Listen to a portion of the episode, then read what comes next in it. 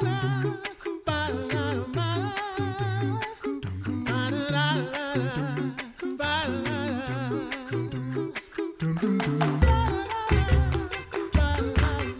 listening to the Coffee Hour. I'm Andy Bates. I'm Sarah Gulseth. It is Mental Health Monday. We're going to chat with Deaconess Heidi Goehmann in just a moment. Thanks to Concordia University Wisconsin for supporting the Coffee Hour. Find out more about Concordia University Wisconsin at cuw.edu. Live uncommon. Someone told me recently that my voice was like much lower on one of the recent episodes. And I think today is the day for that, right? It's Mental Health Monday. Our topic is weariness as we take a look at emotions and the gospel with Heidi Goehmann. Good morning, Heidi. Good morning. Thanks for having me. What, what's an appropriate voice for conversation about weariness? Is it should we, should we use Should our I not be laughing right Should now? we use our lower range? We can, talk, we can laugh about weariness, right? Right. Uh, humor is actually like an an irreverence in particular, which is like an entire therapeutic skill, like where you're able to laugh at the junk of life, right? So I think some humor can be had. I would say a yeah, like calm, gentle, slower range usually is good because that like tends to the places inside us that feel frenzied or worked to death, you know, all of those things that weariness brings. You call it skill. Some call it the un, like the the forgotten spiritual gift.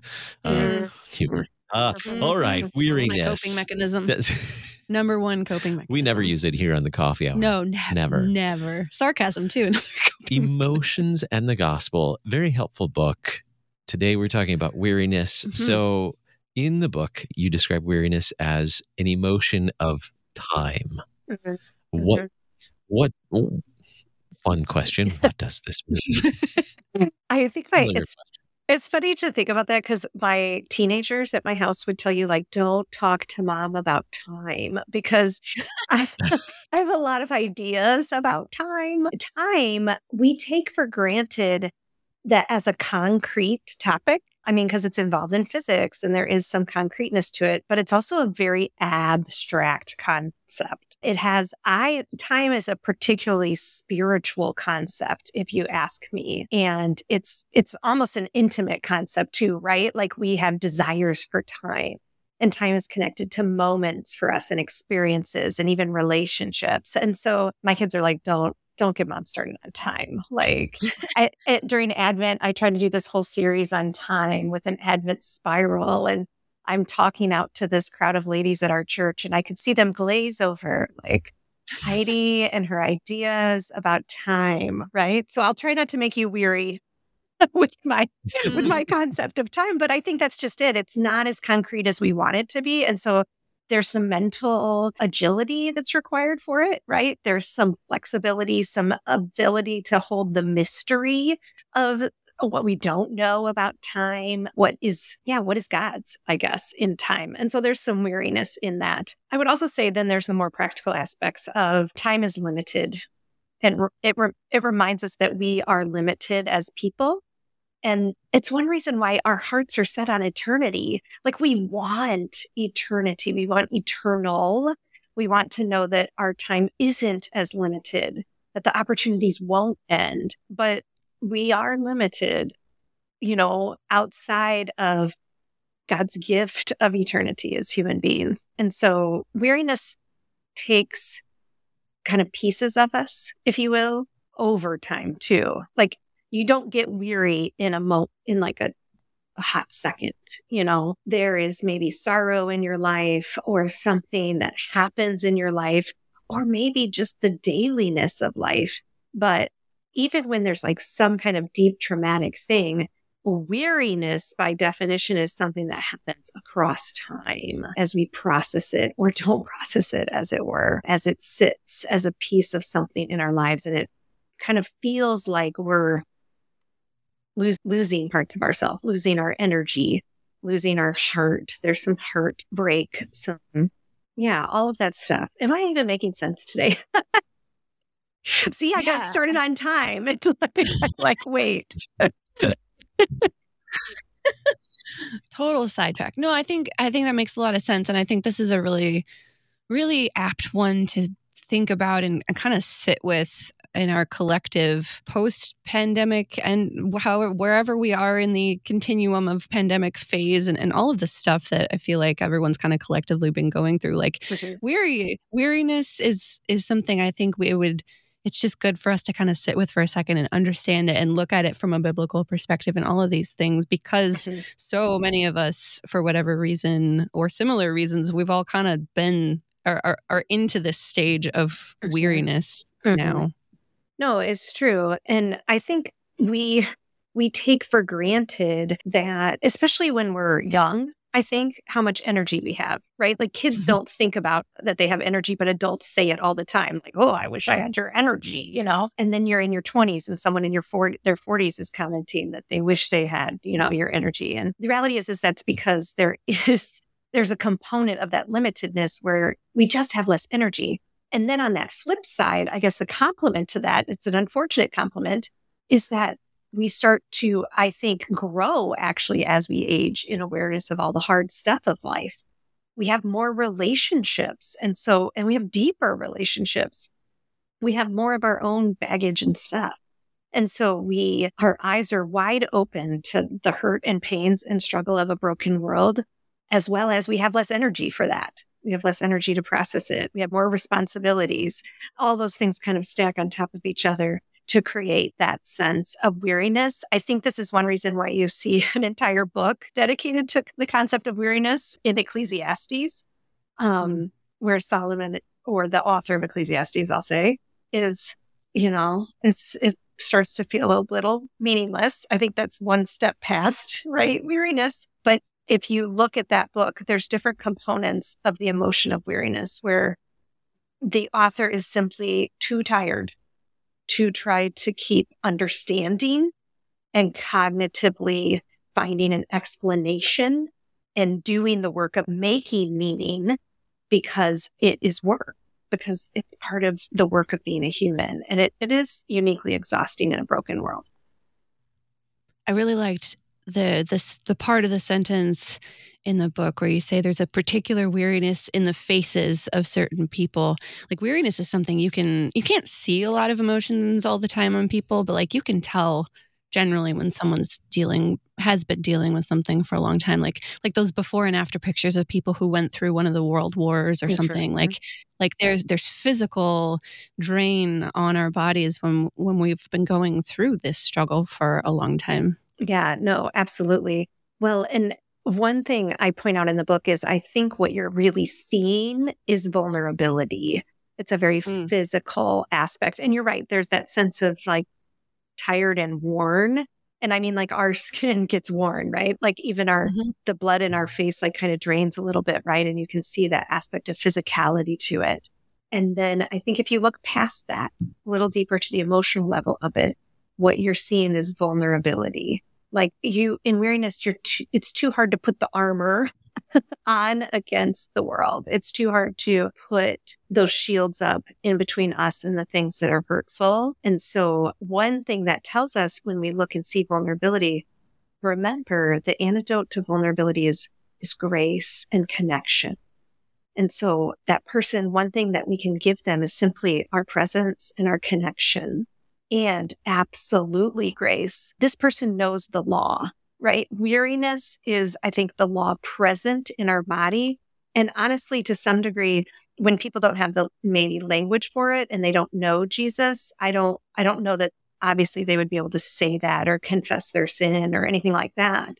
But we can be assured that that weariness is the law in them doing that work. And so we can meet them with the gospel and let them know that there is a God who sees. They're tired and they're worn and is tending to their heart. I think having the the words, having the vocabulary, the language to to be able to one recognize and two to express weariness mm-hmm. is helpful because I think today if we don't have that language, we may be more apt to jump right to exhausted mm-hmm. rather than mm-hmm. weary, like I'm exhausted or this exhausts me, mm-hmm. which may be accurate, but it, it might just be simply weariness rather than exhaustion. And we just might embellish a bit much. Well, you're right. And I do think, well, I think all our emotions are connected to our spirituality because we're connected people. I think the way we use language in our culture does matter. And I do think that's one reason why we're in this section of this book. And I created this section of this book is that there is language of scripture that we have forgotten, that we don't use in our culture and weary really is one of those. It, it sounds spiritual because it's so disconnected from the language that we use in our culture. We do jump to exhausted.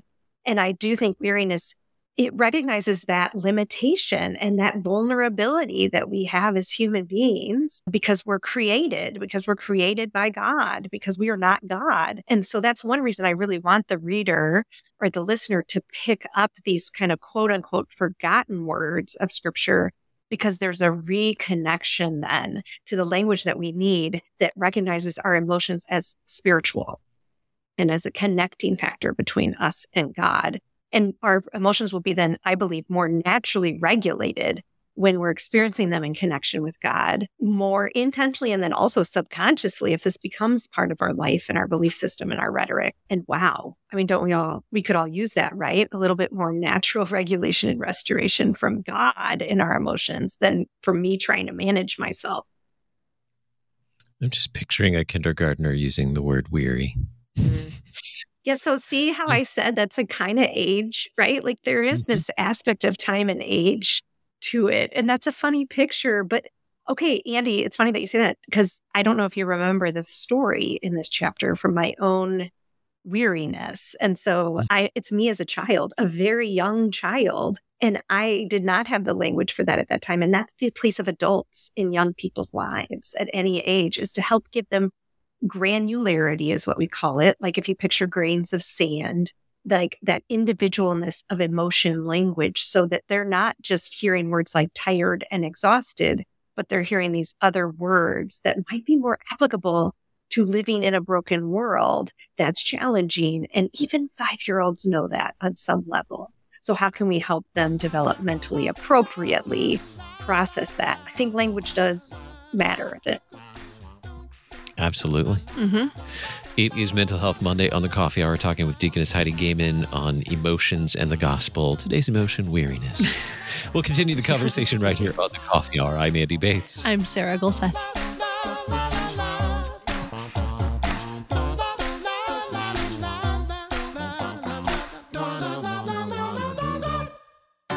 At Concordia University, Wisconsin, we believe you were created for a reason to use your God given gifts to help others to live a life of self sacrifice in a me first world, to live a life that's uncommon.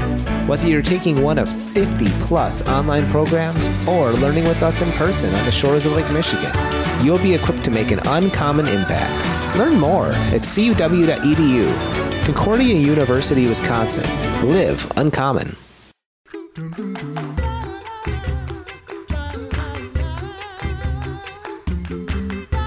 Welcome back to the Coffee Hour. I'm Andy Bates. I'm Sarah Gulseth. We're taking a look at emotions and the gospel, particularly taking a look at weariness today for Mental Health Monday with Deaconess Heidi Goehmann. All right, so we, we've talked about the importance of having the vocabulary and the language to be able to to understand and express or articulate emotions we may be experiencing. And we've talked about these are emotions, sometimes forgotten emotions of the scripture, and being able to to reintroduce this mm-hmm. vocabulary into our own lives. What are some examples of weariness in scripture and what do we do with that?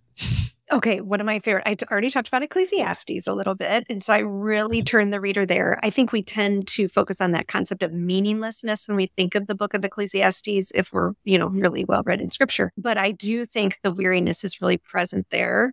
Obviously, the Psalms is always a place we go to when we talk about these emotion words. But another one I think is very interesting is Jeremiah. So Jeremiah, the prophet, and I think he's a major prophet, right? Because he has lots of chapters. So he's a major prophet. He very much has this sense of weariness. And I would venture to say that many of the prophets encounter this. Be- why? because A, usually their work is not instantaneous. Like God asked me to talk once and I was, I did my work. Instead, we're talking about like seasons and years again, right? That time element is present. Also, there's a physicality to it, especially in Jeremiah, but we see it in other prophets too. Like Jeremiah is like told to go buy a deed of land and he, he has to like do things and he's supposed to like, I don't, want to misremember something, but I think there's other aspects like he's supposed to be in a cage for a brief period of time or and then there's some sculpting and potting as a more pleasant one, but then he's supposed to destroy it. Like there's a physicality to it. Also, Jeremiah is one of the ones really bringing in the entrance of the exile, right? Like he's ushering in this terribleness of exile into Babylon for the people. It's not a message of joy that Jeremiah is bringing to them. He is bringing a message of restoration. And I want people to see that if they go back and look at Jeremiah. The restoration's really clear, but it also is being honest that there will be a season of struggle to come and then the restoration. And I think that rings so true in our lives then too. Like, oh, like I, it's not supposed to just be better today. That's not necessarily always the way these things work. And just because my world isn't getting solved today doesn't mean that God is absent or left to me. And so the the book of Jeremiah is very helpful, I think, in being able to see the, the normalization of that weariness and struggle, and also that God isn't absent in it. And even better, remember what we said connection in the vulnerability, grace in the vulnerability. God leans in and connects to both Jeremiah as an individual. We see that him, him, him being tended to by God, but also the people of God and and and to some extent the world like the babylonians themselves right are given the message of god through people to come during this exile like daniel or like you know all those guys that helped rebuild the temple and stuff and so I think that's a really cool place. There's also in the book an example from the book of Judges. There's a lot of running in the Old Testament, running from uh, Elijah running from Jezebel or the people running from Sisera or Sisera. Oh, I, I never say that one right. Do you guys know how to pronounce that one?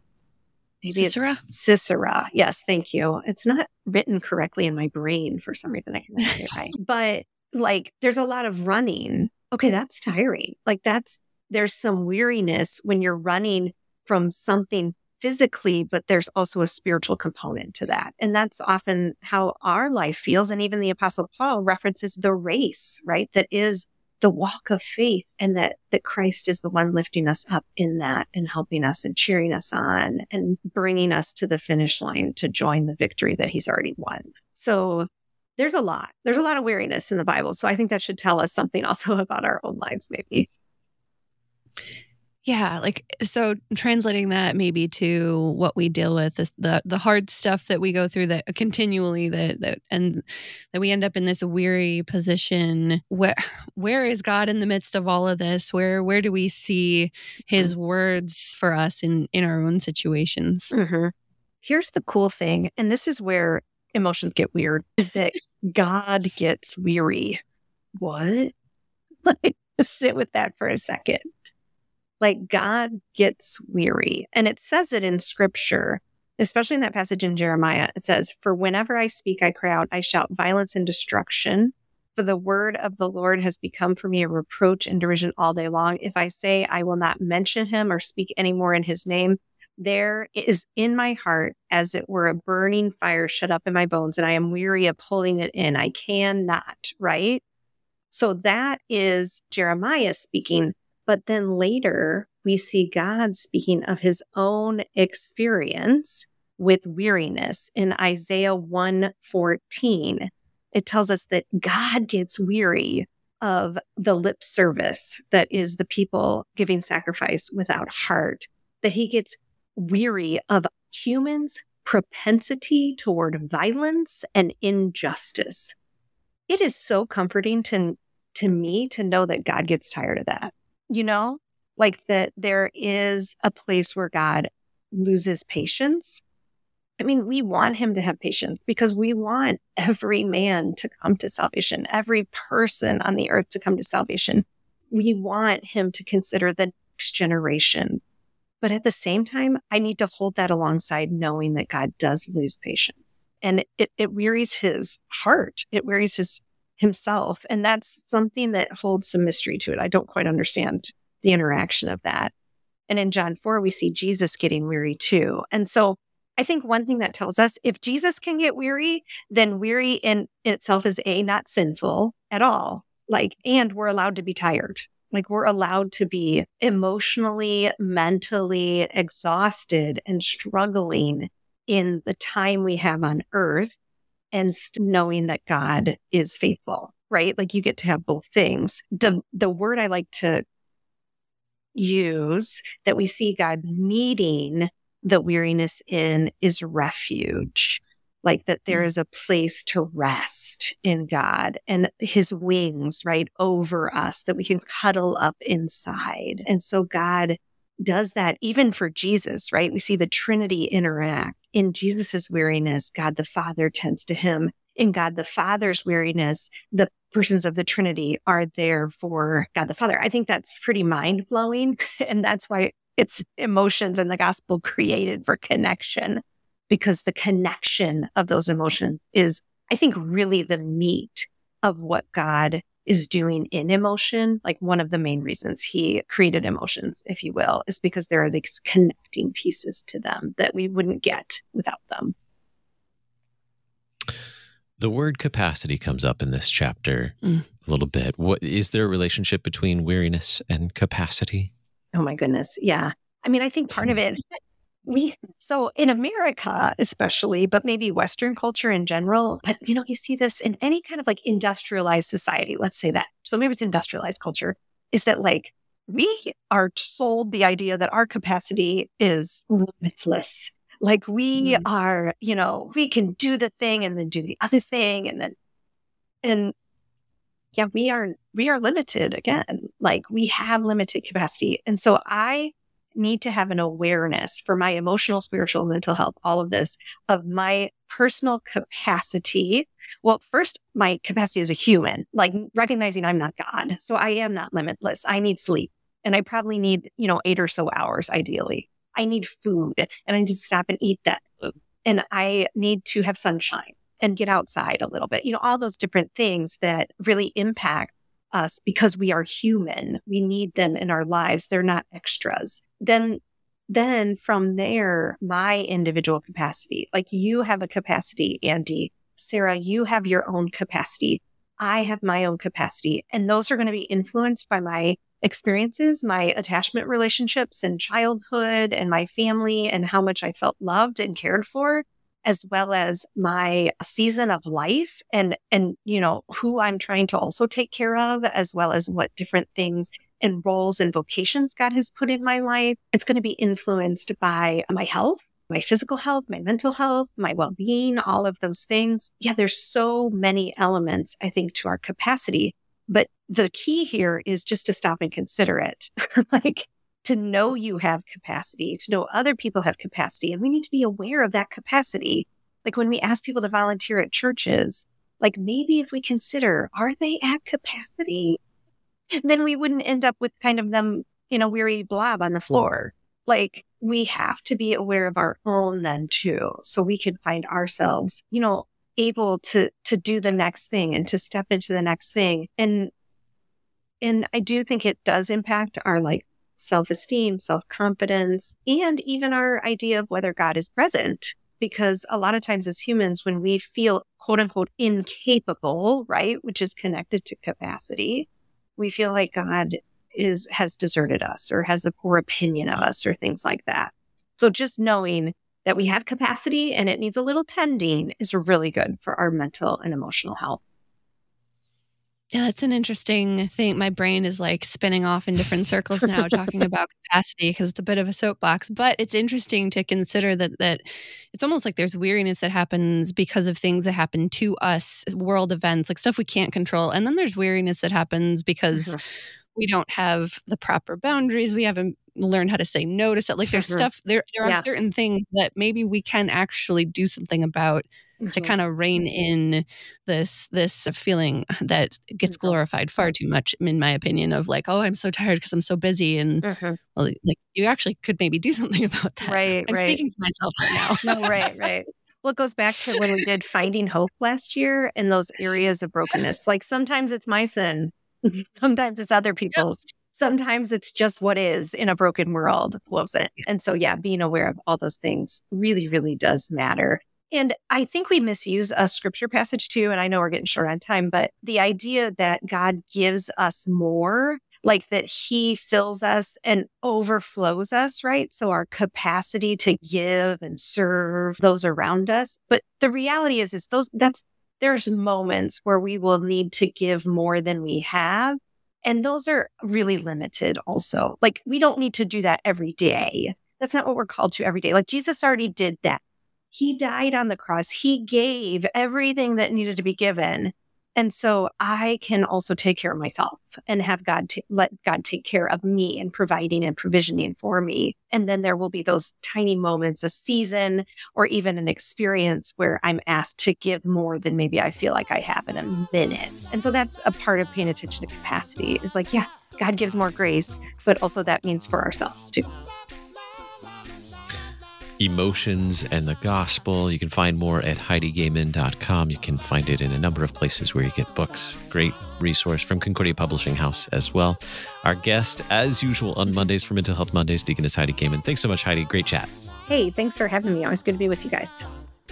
You've been listening to The Coffee Hour. I'm Andy Bates. I'm Sarah Gulseth.